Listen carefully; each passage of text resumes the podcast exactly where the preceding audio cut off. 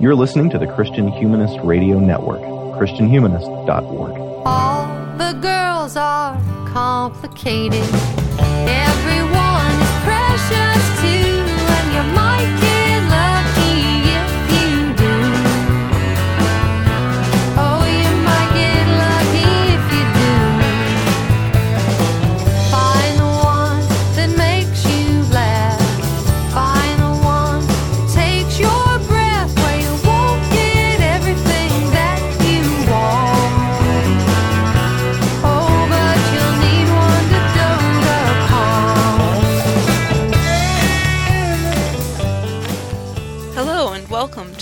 episode 134 of the Christian Feminist Podcast on the biblical figure of Queen Athaliah. I'm Marie Hause moderating today, and with me today are Katie Grubbs and Christina Bieber Lake. So let's introduce ourselves for anyone who's new to the show. Uh, Katie, you can go first. Thanks. I'm Katie Grubbs. I am adjunct professor of English at Houston Baptist University in Houston, Texas, and I'm also a Bible study teacher at my church. And I live in Sugar Land, Texas, with my husband, David Grubbs of the Christian Humanist Podcast, and our four children. Thanks, Katie. Christina, what about you? Yes, I'm Christina Bieber Lake. I teach English at Wheaton College here in Wheaton, Illinois, and I'm married to an Anglican priest, and we have one son who does not like to trick or treat. Hooray! Important because we're recording on Halloween. uh, and I'm Marie Hause, um, another regular panelist on the Christian Feminist Podcast here, and I'm not currently teaching. I have a literature PhD from Florida State University and an MDiv uh, recently from Yale Divinity School.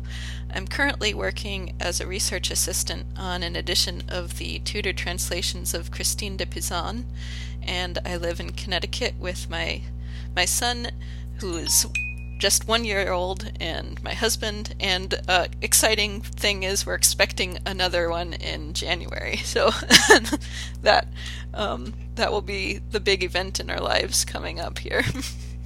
Congratulations! That's I did not know. Thanks. yeah, I'm I'm getting b- pretty big here. um, so today we're talking about the interesting biblical figure of Queen Athaliah. And I think the chances are that you may not have heard of her because she's not someone you hear talked about a lot anymore, really. But she's actually pretty significant for one reason, and that's that in her six year reign as Queen of Judah in the 9th century BCE, she was the only biblical queen to rule as sole monarch of either Judah or Israel. So that's a pretty big thing. It's pretty significant when it comes to thinking about powerful women in the Bible. Um, in the biblical accounts, she was either the daughter or the sister of Ahab. The text isn't entirely clear, and there's some scholarly debate about which is most likely to be accurate, but tradition places her firmly as Ahab's daughter in the northern kingdom, and uh, has the infamous Jezebel as her mother. So, how did she get to the throne of Judah? Uh, she married Jehoram, also called Joram, uh, the king of Judah. Perhaps this was to help create peace between the northern and southern kingdoms. And she was then first the wife of the king of Judah, and then, when her son Ahaziah came to the throne, the mother of the king. But when Ahaziah was assassinated by Jehu, king of Israel, Athaliah stepped into power in Judah, ordering the death of anyone else with a claim to the throne. Presumably, this means her own descendants, and she then reigned for more than six years, but was uh, deposed and killed with a child who had been rescued from her executions installed in her place as king. So Athaliah does not have a good reputation. I think of her as kind of the, the Queen Cersei of the Bible, ruthless in her path to the throne. Um, but she's worse even than Cersei, maybe, in that uh, she supposedly doesn't even care about her own offspring. Um, she's traditionally linked with Jezebel as her mother, and part of her evil is supposed to be her support of Baal worship, which is something that's implied but not explicitly stated in the biblical texts. Um, although, interestingly, her name itself means Yahweh is Lord. Even though Athaliah is not well known now, she has fascinated some artists over the centuries. Most notably, there was um, Jean Racine's 1691 tragedy about her, which inspired an oratorio from Handel. And Athaliah is supposed to have been a role in which the famous 19th century actress Sarah Bernhardt uh, shone. So, though we don't really hear about her much now, um, I think maybe partly we don't hear about her much because it's hard to know what to do with a biblical figure like this, this powerful woman who's really presented in a very negative light. And we're going to talk about that question of what to do with Athaliah. But first, uh, Katie, if you could give us a few more details about her. Where does she appear in the Bible? What do the texts say about her? Sure. Um, so you, she appears in both in uh, Kings and Chronicles, Second Kings 11 and Second Chronicles 22 and 23. Those are the main um, those are the main moments when you see this story about her having um, all of the uh, the royal children killed. Um, but it, there's a few mentions a little bit sooner, and I'm going to make sure that I'm here. Um, in Second Kings 8 um, is I think the first time that you see a reference to Athaliah. Um, so I'm at 2 Kings 8, uh, 25. In the 12th year of uh, Joram, the, the son of Ahab, king of Israel, Ahaziah, the son of Jehoram, king of Judah, began to reign. Ahaziah was 22 years old when he became king, and he reigned one year in Jerusalem. And his mother's name was Athaliah, the granddaughter of Omri, king of Israel. He walked in the way of the house of Ahab and did evil in the sight of the Lord, like the house that Ahab of Ahab had done, because he was a son-in-law of the house of Ahab. So she kind of is mentioned there. And then in chapter 9 is when uh, her son Ahaziah is killed by Jehu. Um, and and that's also the same chapter when Jezebel is is killed, um, which is the more famous story in that chapter. Which, and you said you wondered how why she hasn't been mentioned more, and I wonder sometimes if one reason she doesn't get more press is because in the same books of the Bible where her story is happening is also the story of Jezebel, who for whatever reason is much more, I guess, known. I, and, and it's kind of strange.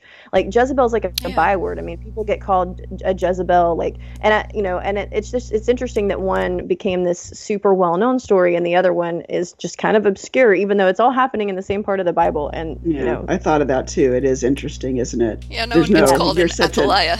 yeah exactly. I mean it's easier to say jezebel which you know True. Be, um, maybe why one reason people uh, forgot about her. And then um, there, there's another mention that's interesting in Second Chronicle, and I'm going to go back to the major story in a second, but just in terms of what uh, her character, what what the the writers seem to be saying about her.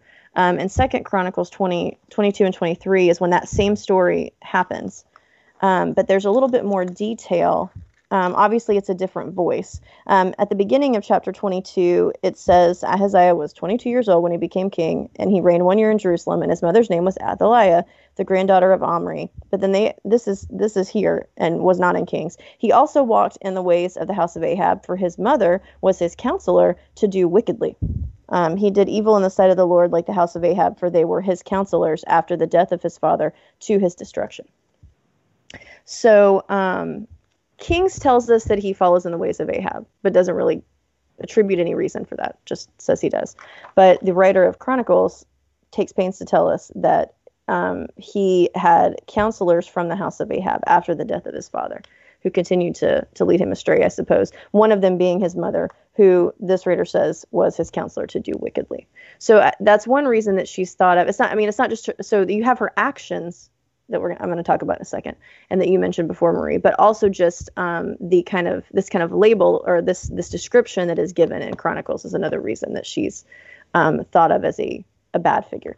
Um, so in Second Kings 11 and Second Chronicles 22 and 23, you get the story of um, her seizing the throne or ta- taking the throne, I should say. So, and I'm just going to read just a few verses. So, at the beginning of uh, 2 Kings 11, it says, When Athaliah, the mother of Ahaziah, saw that her son was dead, she rose and destroyed all the royal offspring. But Jehosheba, or in uh, in Chronicles, she's called uh, Jehoshabeath with a th on the end. Uh, the daughter of King Joram, sister of Ahaziah, took Joash, the son of Ahaziah, and stole him from among the king's sons who were being put to death, and placed him and his nurse in the bedroom. So they hid him from Athaliah, and he was not put to death. So he was hidden with her in the house of the Lord six years, while Athaliah was reigning over the land. And there's no mention of what happened while she was reigning. Both chapters in both books just say, she, and she reigned for six years. there's no like detail um, given in second chronicles 22 and 23 again you get more detail so um, at the end of chapter 22 second chronicles uh, jehoshabeath the king's daughter took joash the son of ahaziah and stole him from among the king's sons placed him and his nurse in the bedroom so jehoshabeath the daughter of king jehoram the wife of king jehoiada the priest for she was the sister of Ahaziah, hid him from Athaliah, Athaliah so that she would not put him to death. So this it's Chronicles that explains why he was hid in the house of God, which is that Jehoshabeath is married to the priest. Um, and in Kings, it talks about the priest is the one who then places um, his son on the throne. Um, you know, after her six-year reign, after Athaliah's six-year reign, but there's no mention of the connection there. In Chronicles, you get the connection, which is that this sister of King Ahaziah, who stole the baby and took him to the house of the Lord, was raised in the in the house of the Lord because her husband was the priest. And so they are, I'm assuming, raising him together there in the house of the Lord for the six years that she is reigning, um, so that he won't be killed. And um, one of the things that I noted when I was first, I read it. I, I read everything first in my basic Bible with no notes because if I read the study Bible first, I get too distracted, right? Because I want to read every note that's there Yes. on everything. So first I just read it in my basic Bible. Then I went back. So when I read it back in my study Bible, there were a couple of interesting notes. Um, but uh, one of the things that I had put down in here um, is that the study Bible writers just kind of wrote in the notes um, about Athaliah, a daughter of Ahab. She was dedicated to seeing Baal worship flourish in Judah. Just kind of stated it as a fact. But like you said, Maria, it's it's mostly implied in the text because, and I think a lot of that is it's partially because she's the daughter, thought to be the daughter of Ahab, and also I suppose this is assumed because when Joash is that the grandson, when the the baby that gets saved then becomes king um, after her six year reign, at that point Jehoiada the priest. Um, and the members of the military who were loyal to him and to the new king, they tear down the temple of of Baal and kill the priest. And so I suppose that's another reason that they are that that the at least the study Bible editors are assuming that she was um, a proponent or a patroness. I saw, her called somewhere a patroness of that type of worship is because under her reign this temple has been allowed to flourish, right? Yeah, Um, and it also yeah. in Second Chronicles uh, 24, um, it has sort of like a flashback to the children of Athaliah. That wicked woman had broken into the house of God and had used the things there that were dedicated to the Lord for the Baals. So that that is um, Yeah. maybe another reason, but it never it's never explicitly uh, stated that Athaliah herself was involved in this. But yeah, Yeah. Um, and it the, the whole story is interesting for a couple of reasons. One is that it has obviously has echoes of some other stories. So her putting to death all of the royal children, but one is saved, is very feels very much like baby Moses in the basket, right? When you know Pharaoh orders all the Israelite boys to be killed, and Moses' mother enacts the steering plan to save him from destruction. Um, it also has shades of what would happen much later in Slaughter of the Innocents in the New Testament when Herod orders all the babies to be killed. So that's one reason I think that it's. Um, I think that's one reason she's seen in this particular light too, is because reading that story, you kind of, if you if you know other parts of Scripture, the echoes of these other stories are kind of in your mind, and in those cases, the the person who's having all the babies killed is like somebody who's usually seen as unequivocally bad, Pharaoh, King Right. Herod, um, and so it she, it kind of places her in that company, I guess. Um, and so I, I I wonder if that's part of it. Um, and and I mean, one of the notes that I read, and or maybe one of the articles that we read, pointed out that it wasn't um, totally abnormal for this to happen. That there were other monarchs who would kill off royal children to make sure that you know nobody could threaten them. Um, and so it's not like she was the first one to do it. Um, but I, it seems clear that um, maybe this is thought of. I, don't, I mean, I don't know if this is if she's thought of as worse than male monarchs who did that because she's a woman, and like there's this assumption that a woman should have some kind of maternal feeling and not want to kill all these Right. children. Well, especially Uh, her own grandson, and that, of course, was one of the open questions, right? Is it because she's a woman? Yeah. That yeah, um yeah so that just and and i hope that that's kind of enough context and, and, and content um you know and, and and and it's also we're saying that this story also reminds me of I, I i'm not i don't know that i would go as far as saying that it's like an an archetype or something like that but it reminds me of so many other stories throughout literature not biblical literature just literature of stories where you have uh, like a dynasty being destroyed and like one person is saved right? And s- spirited away and hidden in secret. And Right. it has that kind of almost mythological feel. It makes me think of like david eddings pawn of prophecy in which you have like a whole line um, that's saved. And the, the the study bible editors make a point to say too that this event brought the line of david to the brink of extinction Mm. but because Joash is saved, it, it is able to continue, which that um, is potentially another reason why Athaliah thought of so badly because it was through the line of David that Jesus is going to come later, and Definitely. so so it's it's not just any other run of the mill line in one of these royal houses in one of these endless wars that almost came to an end, um, and that I think is also a really interesting aspect of this story.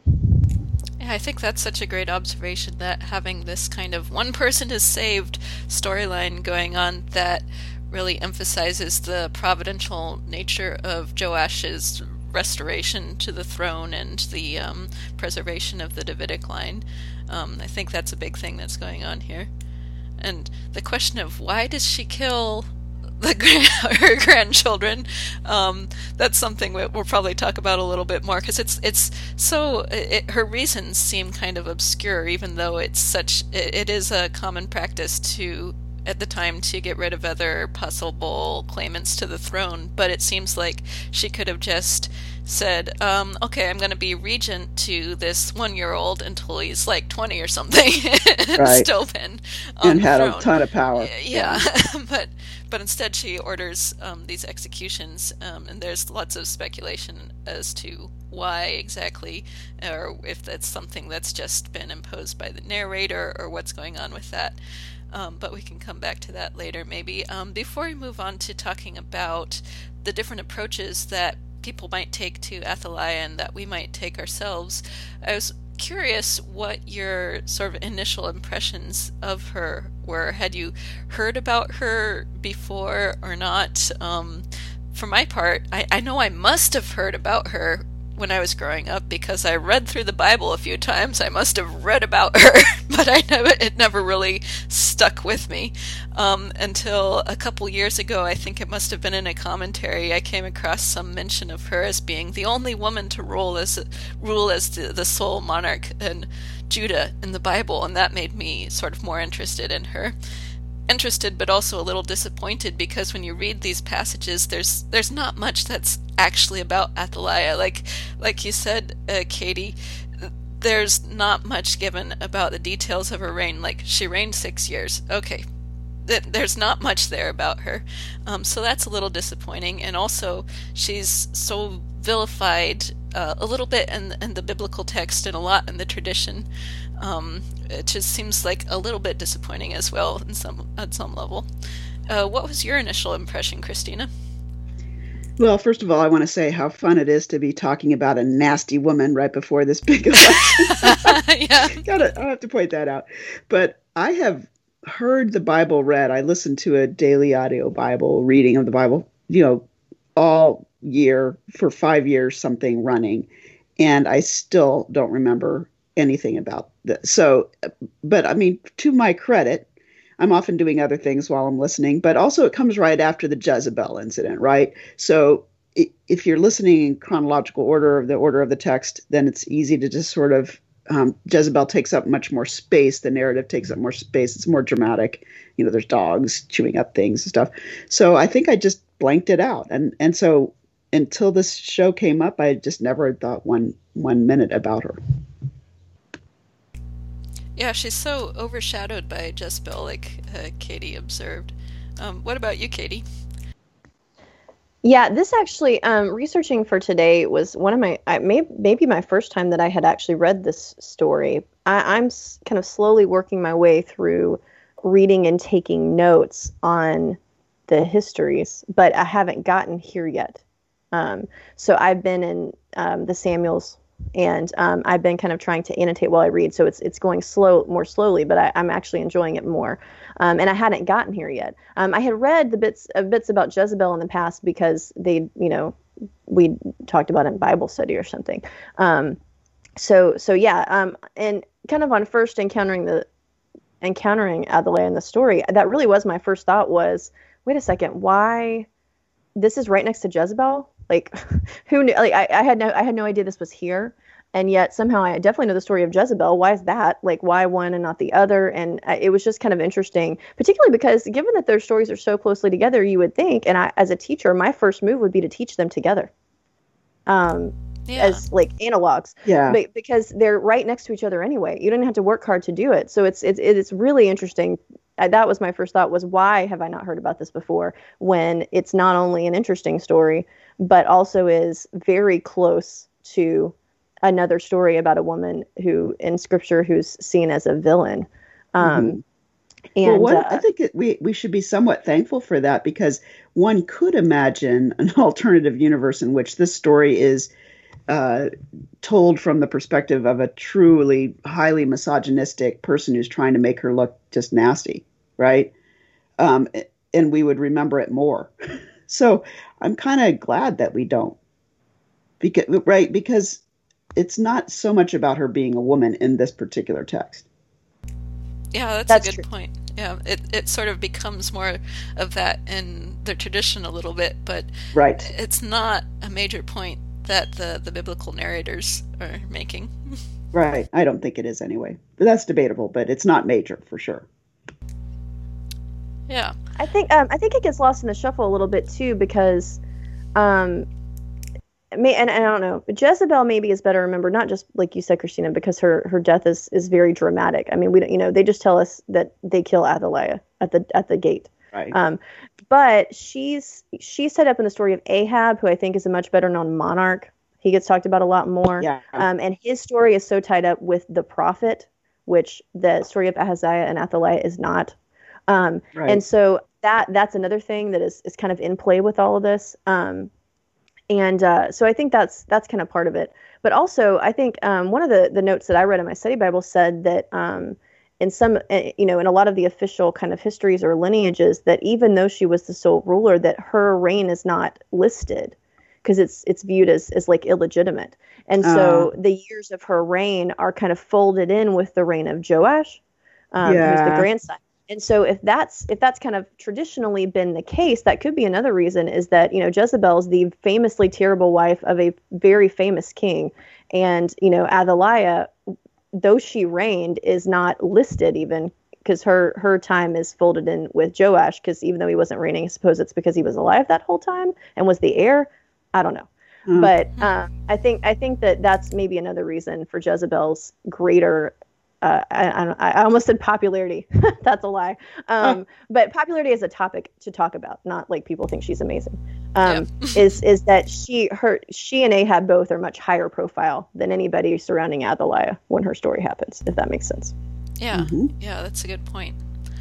Um, so I thought uh, in order for us to get into discussing what we might do with this kind of difficult figure uh, like Athaliah, um, we could talk first about two examples of what people ha- approaches people have taken to her and then give our own thoughts. Um, the examples i found are a chapter in liz curtis higgs 2000 book really bad girls of the bible and a section from a 2012 feminist academic article by kyung sook lee books of kings images of women without women's reality so let me summarize the approach that Liz Curtis Higgs takes toward Athaliah, and then we can talk about Lee briefly.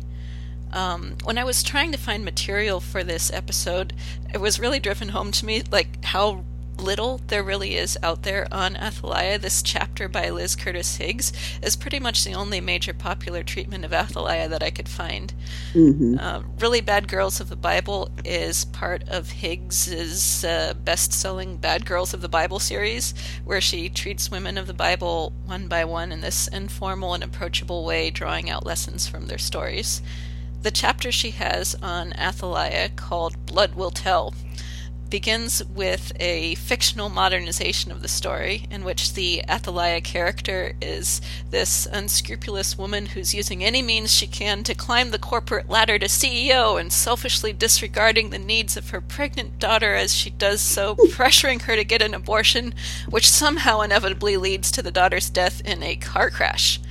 Uh, but the main part of the chapter is Higgs's discussion of the biblical Athaliah. So Higgs dislikes what she calls Athaliah's excessive drive toward success, and she takes a negative view of Athaliah throughout the chapter. She says that of all the bad girls, and really bad girls, of the Bible, Athaliah is least sympathetic and most despicable. Higgs emphasizes Athaliah's supposed Baal worship, um, the evils of uh, her mother Jezebel and her grandfather Omri, and uh, Higgs attributes to Athaliah the intention of obliterating the line that would produce the Messiah.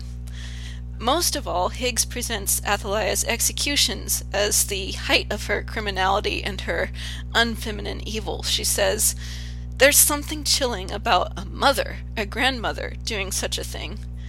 Uh, in contrast to this, Higgs celebrates the heroism of Jehosheba's rescue of Joash. And the primary lesson that Higgs draws from Athaliah's story is that leaders have to serve God rather than their own ambition.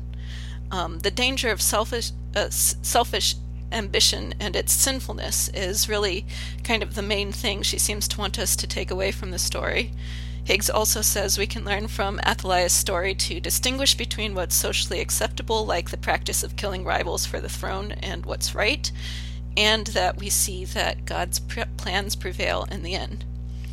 Um, so her chapter is one way we can see making use of Athaliah's story today.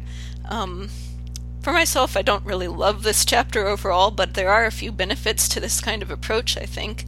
For one thing, having this whole chapter devoted to Athaliah and this uh, popular work does highlight her presence in the Bible, and it shows the existence of women in the Bible. Um, I guess Higgs' whole series does a good job of doing that.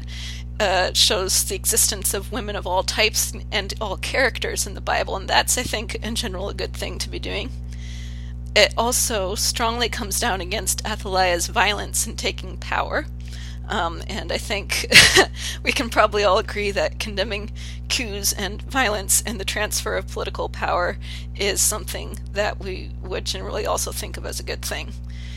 And uh, an aspect of the approach that she takes that's maybe, I think, more pragmatic than necessarily either good or bad is that it does stick very closely to the received view of Athaliah and doesn't try to, like, turn the biblical text inside out or read between the lines or that kind of thing, um, which could help in, in writing for a very broad audience as she's doing. Um, I think, though, there's also some potential drawbacks to this kind of approach that Higgs takes. Most importantly for me, maybe it seems like it's very against uh, ambition, especially women being ambitious, and there's this undercurrent that seems to be one of a, a distrust of women in power, because when they've had to be ambitious to get there. The chapter also genders Athaliah's evil, although I'm not I'm not sure this is really something Higgs was like aiming to do. But Athaliah's actions are presented as worse because she's a woman, and so she's going against supposedly womanly traits. Higgs at one point even quotes an 18th century commentary about the horror that, quote, the tender sex could be so barbarous, Oh unquote, boy, as that's to so much you know, fun. kill her grandchildren. yeah. um, so there's that, and then another potential drawback I think to this approach is um, that there's there's no way here of having any anything kind of rehabilitative of of, of Athaliah's image at all, um, which sort of further could emphasize further that if Athaliah is a biblical image of a woman in power, um, then that's that's not a great thing to see. Um, so I wonder, uh, before we move on to Lee, did either of you have anything you wanted to say in response to uh, Higgs's approach to Athaliah? I am, I mean, I'm never a fan of fictionalizations of scripture, like on any level. Which, and she's not. I mean, you know, she makes a totally different story, right? That's uh, like an adaptation, or what she feels like is an adaptation. Um, but yeah, like you said, the problem with with something like that is that she kind of creates a modern version, but loaded with a lot of ideas about what it means to be a person seeking power, what it says about you, um, and what it can lead to. Um, and so much of it turns on speculation because because we don't get Athaliah's perspective. She only talks one time in the whole story, and that's when she comes into the house of the Lord to find that they have proclaimed her grandson king, and she says treason, treason, and that's the only thing we get One from word. Yes. And so we don't know her motivations. I mean, you from her actions, you know, the assumption is, well, the only reason that a person could think of to kill all these children, including your own grandchild, is is to to attain power. But as you guys pointed out earlier, she could have she could have had a lot of power as regent. So it seems like a very um, a very tenuous speculation to say, well, obviously it was selfish ambition and a radical lust for power that led her to do this. I agree. It would be difficult to think of other motivations, but we just don't know. And so um, we don't know why she did what she did. Um, you know, she, I mean, it, it could have, I don't know. I, I, I, I feel like it, it- caused me, causes me some frustration when you take, when people are taking a Bible story, adding in some speculation, and then from these, from that, from that interpretation, taking application for Mhm. our own lives, I feel like is not a great idea. So you don't think that it, this is necessarily a problem to kind of do a fictionalization? It's just when the whole point is to learn something from it.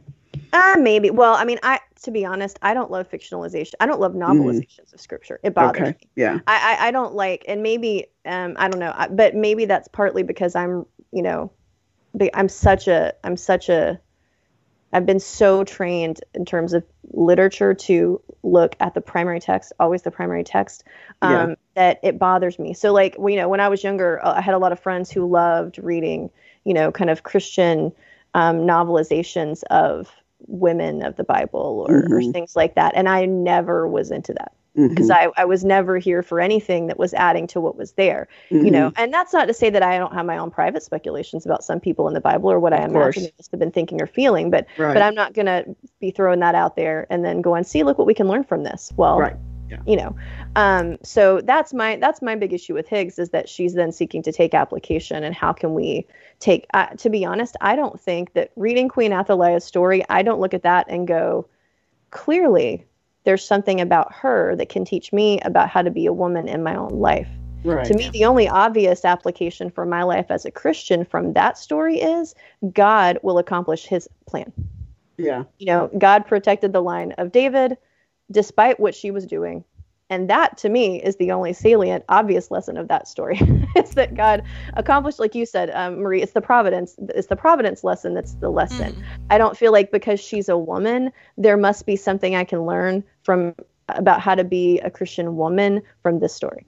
Um, Mhm. you know it's it's presented as history um, and so i would accept it as as history um, but you know that part of that could just be my hang up because i don't love fictionalizations Yeah, I don't know about fictionalizations. I I think for me we do have to have sort of speculations that we can tie into application though with, something like this because there's just so little there. You have to read between the lines to get any any idea of uh, any potential motivations anyone might have.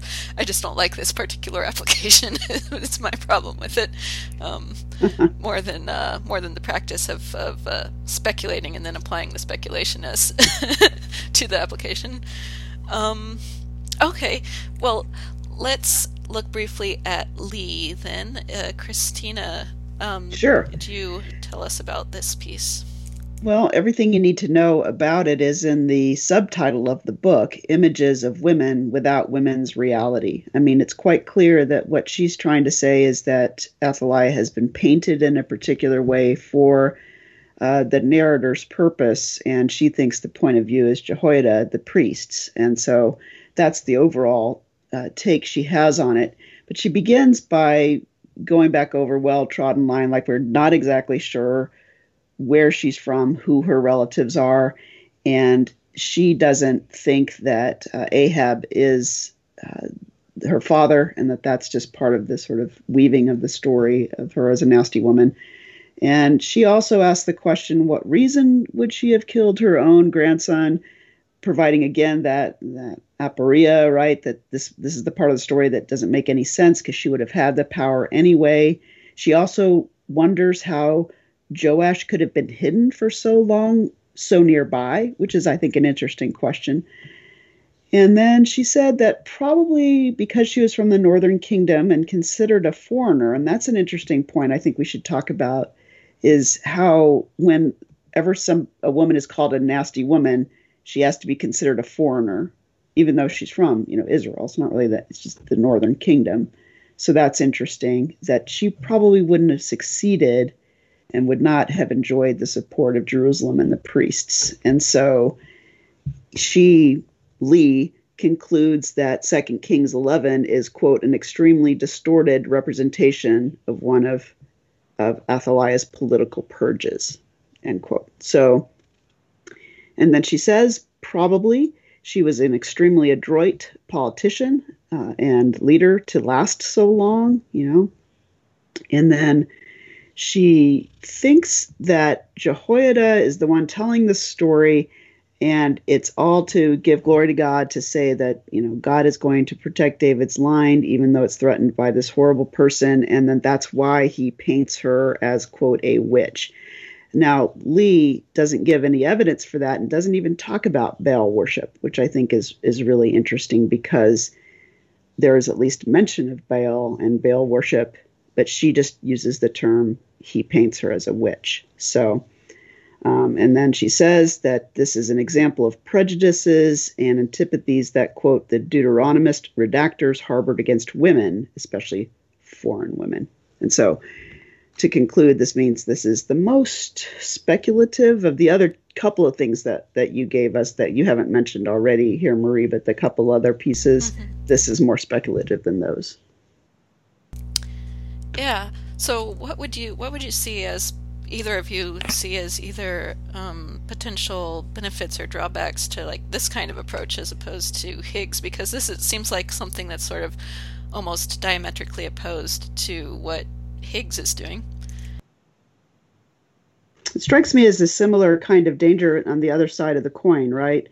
Um, and and I want to pick up on something that Katie was saying, which is like if this is meant to be offered as history, you've got the dangers of speculation, but you also have the dangers of trying to figure out uh, is there a point of view in this? And there's always going to be a point of view in history, right? But um, how strongly do we assume that that point of view has been entered into the text? And that is an impossible question to answer. And I'm not saying it's not important. On the contrary, I think it's essential.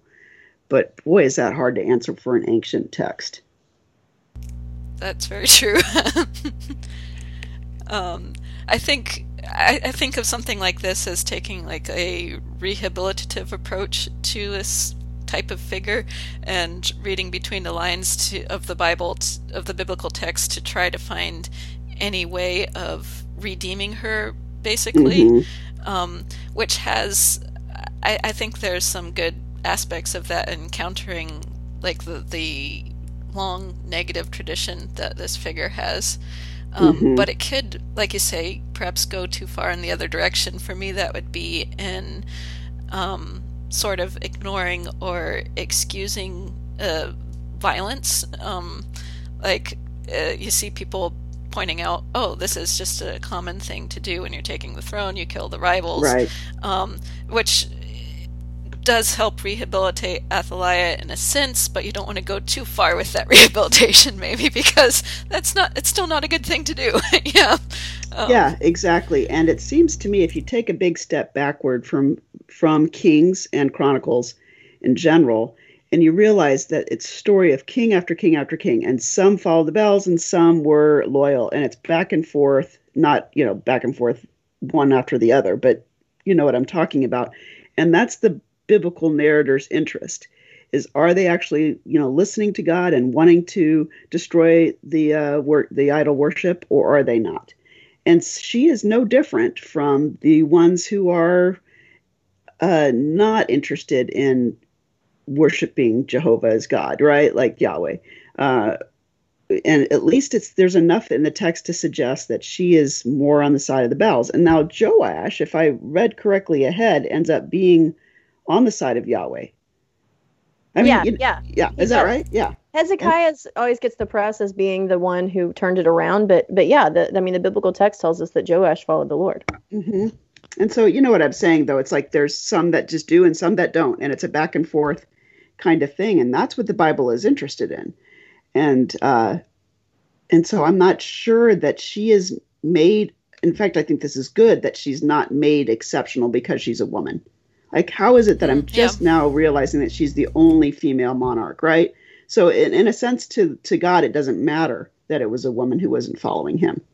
It's, it was a leader that, who wasn't following him. Interesting points, yeah. you know, it makes you rapacious too. Um, if you're not interested in following uh, Yahweh, then you think of children as expendable, right? Because, and those are things that would never enter the mind of God. Well, they would enter the mind of Baal, right? Like to to sacrifice your children. So why not kill the grandson to maintain power, right? I think that's what the biblical text is trying to help us to see.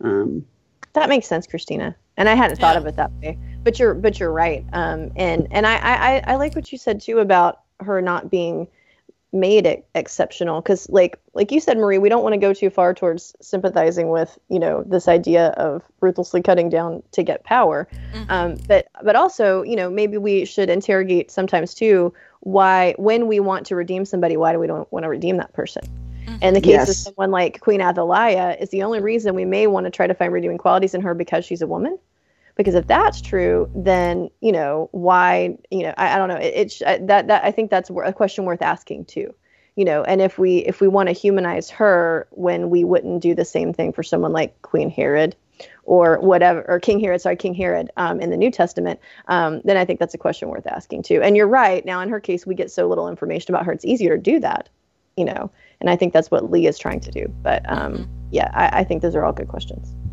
Yeah, and maybe we can move on to talking about more broadly in general what we think of uh, as feminists we would we should do with a figure like this, whether just in thinking about her or in scholarship. Um, I think you're touching on that question, Katie, in in asking, do we are we just interested in her because she's a woman? Which I would say probably yes.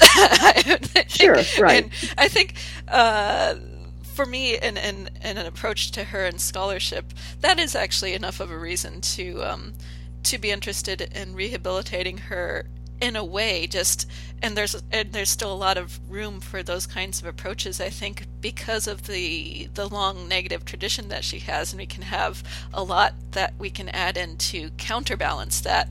Though again, I wouldn't want to necessarily go too far with making her an extremely positive figure.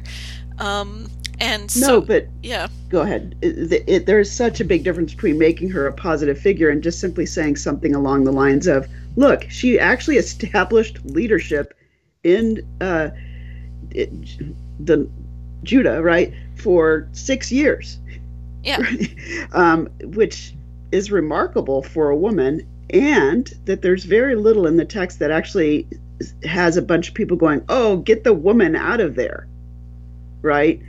Um, it's more like she's not the the one who is the heir to the throne, right? Now it's assumed that she's she's be, it's because she's a woman, but they're not casting aspersions on her because she's a woman.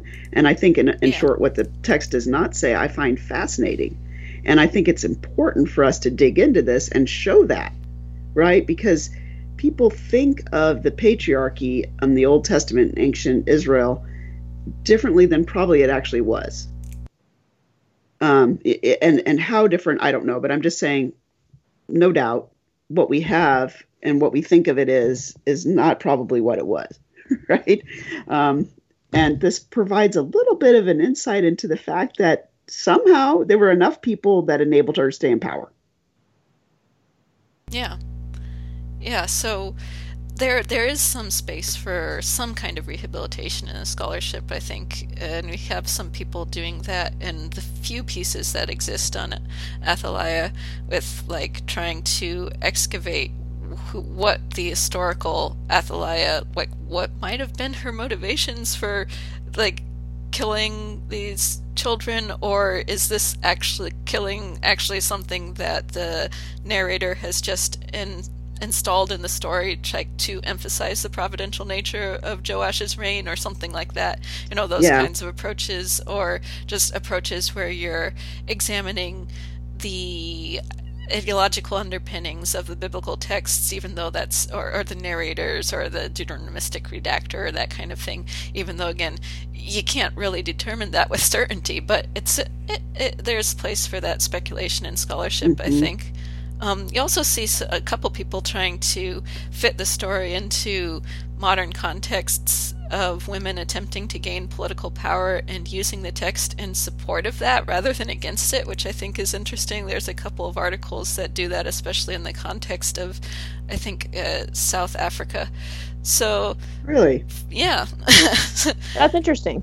Um, so I, I think I, I should uh, get a hold of those articles at some point and see what approach the author is taking there to make the argument. But um, it's Hmm. definitely countering the idea that this would be a story against women being in power.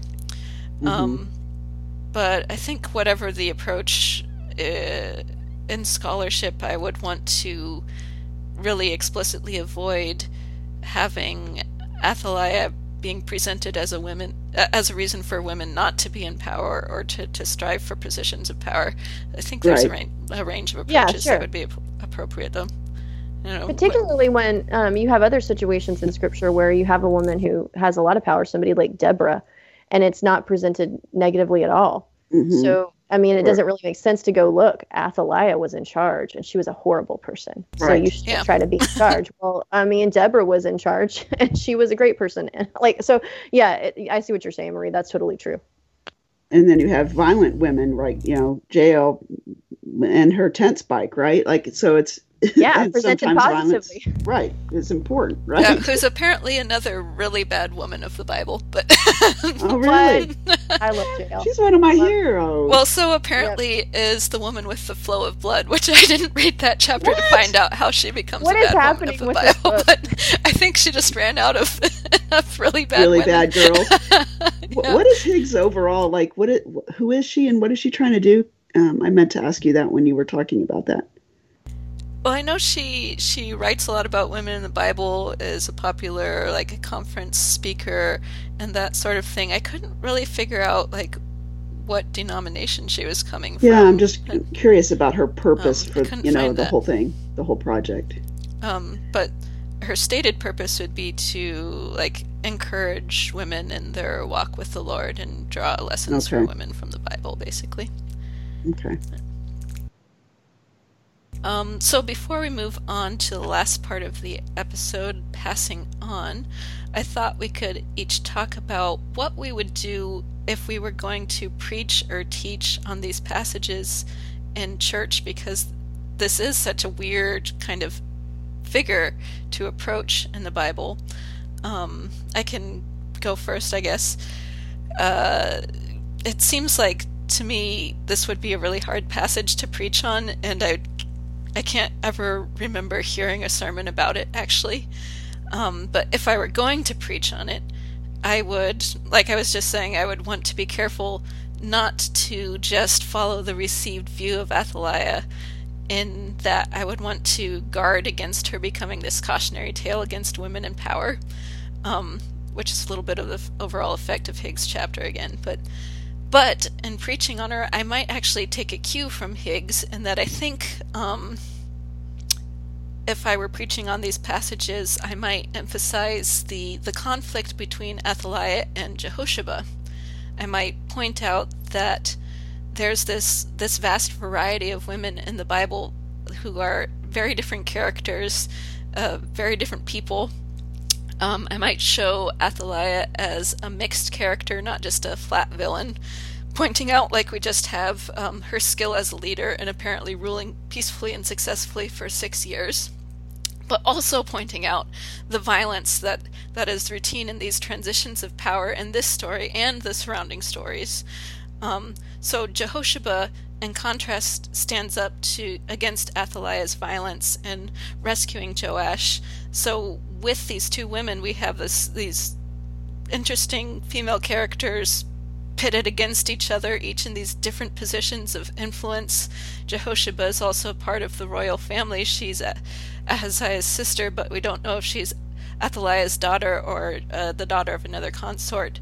But either way, she's able to stand up to the family and the power that she herself comes from. Um, so I think maybe I would do a sermon with the overall point of condemning violence, especially politically motivated violence, with Jehosheba's actions as a positive example, and I'd point out that the assassination of Athaliah that we have in this story just actually continues the cycle of violence that we'd already seen in Jehu's assassinations of Athaliah's family and in Athaliah's executions that she orders. Um, even though in killing Athaliah, Jehoiada thinks that he's acting righteously and in God's name.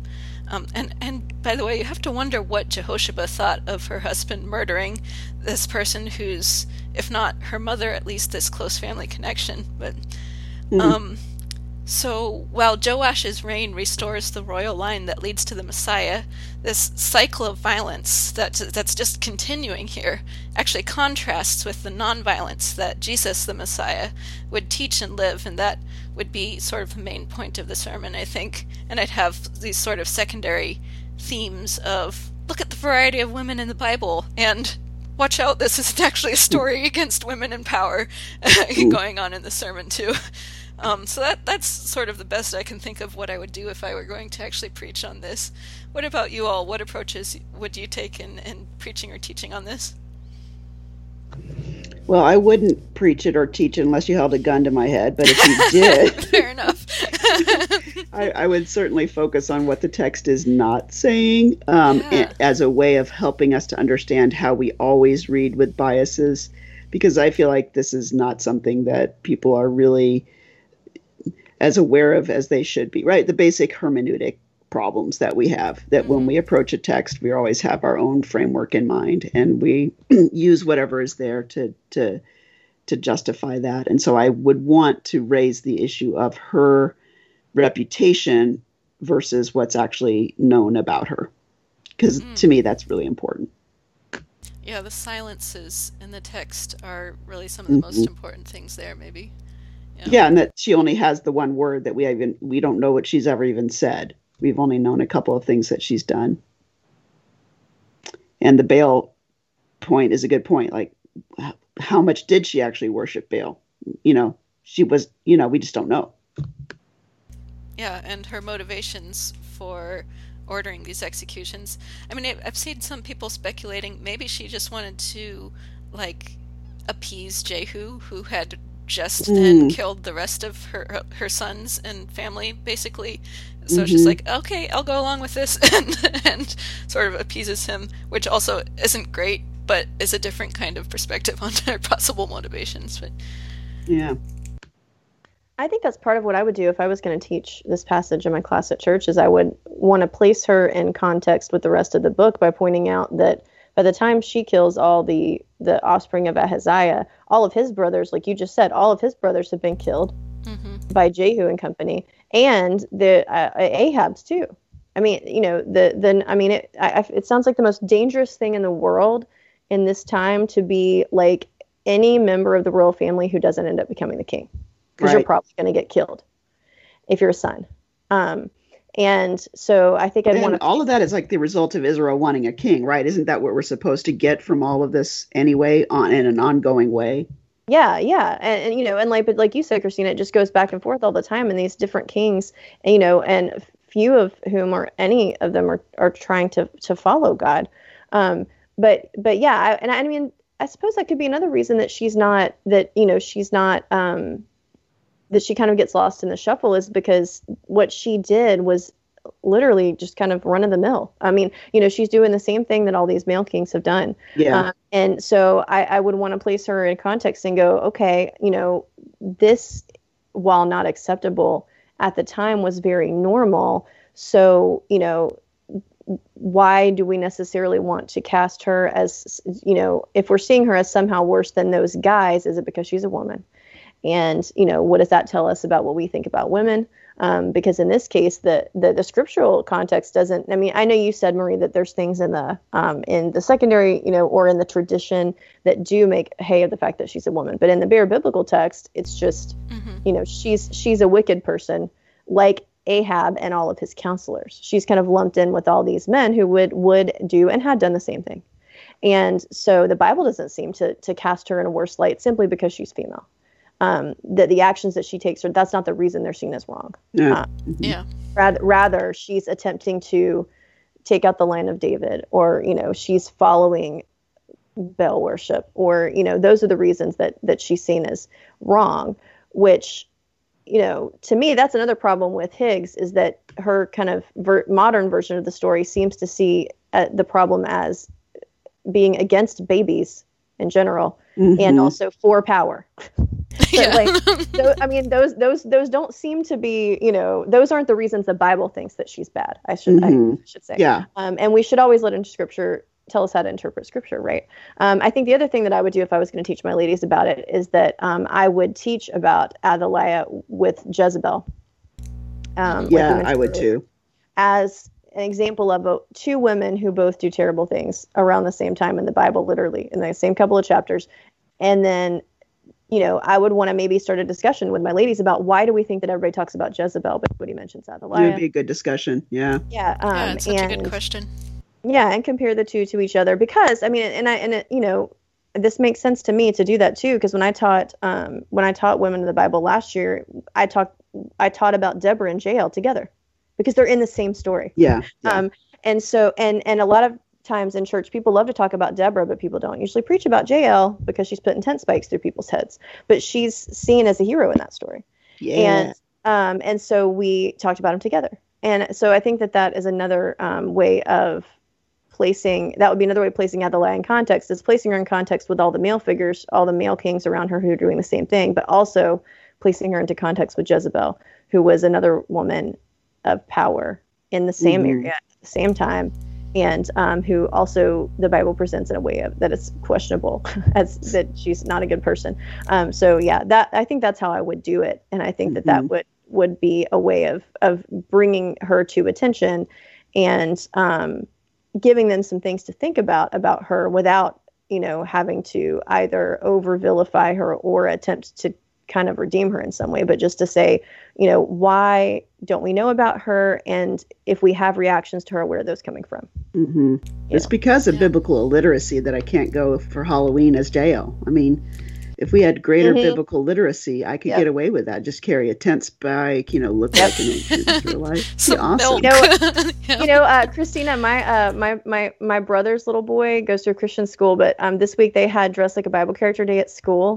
and um, i there's got to be some high schooler at that high school sometime who was I coming hope. to Jael i would I want hope so. I, I would have done it i feel like i, I would would have done it too. at, at that age i would have Definitely. Okay, well, we'd better move on to our passing on section, but very briefly, are there any other thoughts that you two had on Athaliah that uh, you want to bring up here? None for me. me either Okay, great. Well, let's move on to our passing on section where we give our recommendations of further reading or listening to our listeners. My recommendation for today is um, a fun little fantasy series called The Queen's Thief um, by Megan Whalen Turner. Since we're thinking about ruthless queens, this just came to mind to me. Um, because one of the characters in the series is the Queen of Attolia, who begins as this villain who's a queen who will do anything to maintain her power. Um, but I don't want to give anything away. That's not the end of her story. But, Uh, the fantasy series has an ancient Greek like setting um, with gods that intervene in human affairs, and it has some fun characters.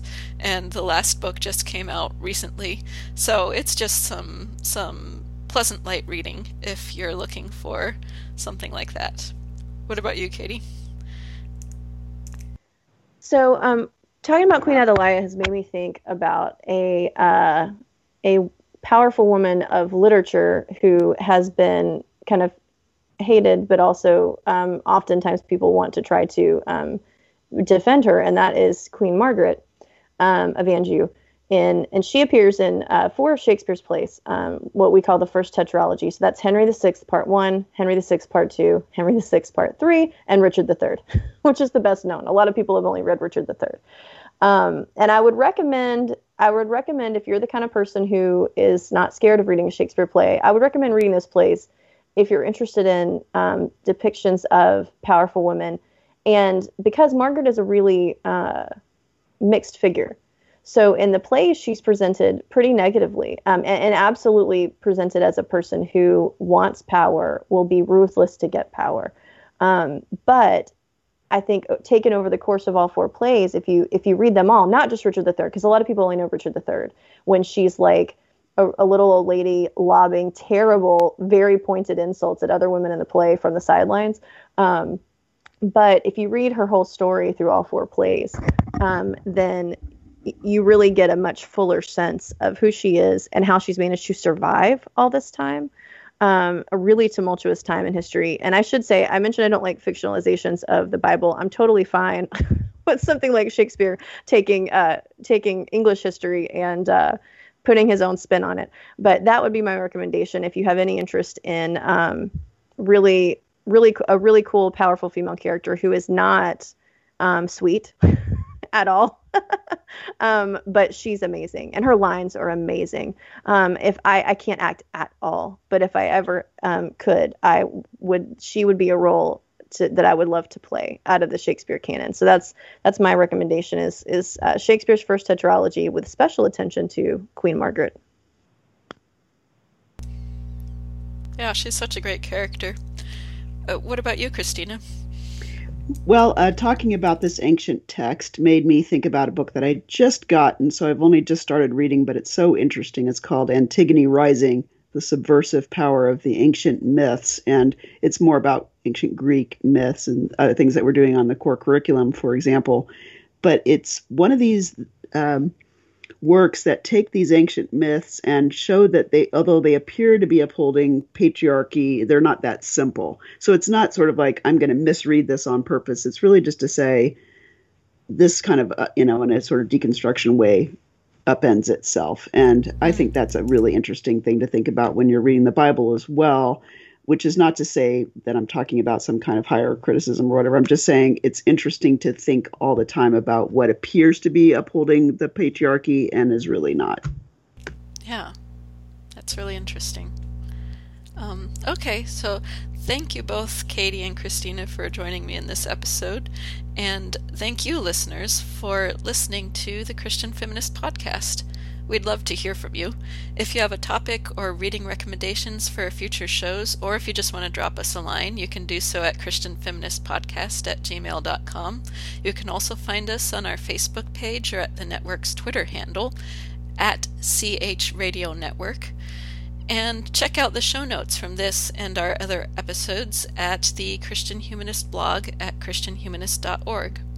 The Christian Feminist Podcast is a member of the Christian Humanist Radio Network. Kristen Filippic is our press liaison. For Katie Grubbs and Christina Bieber Lake, I'm Marie Hause. Tune in in two weeks when we'll discuss modern female friendships. Until then, in essentials unity, in non essentials liberty, and in all things love.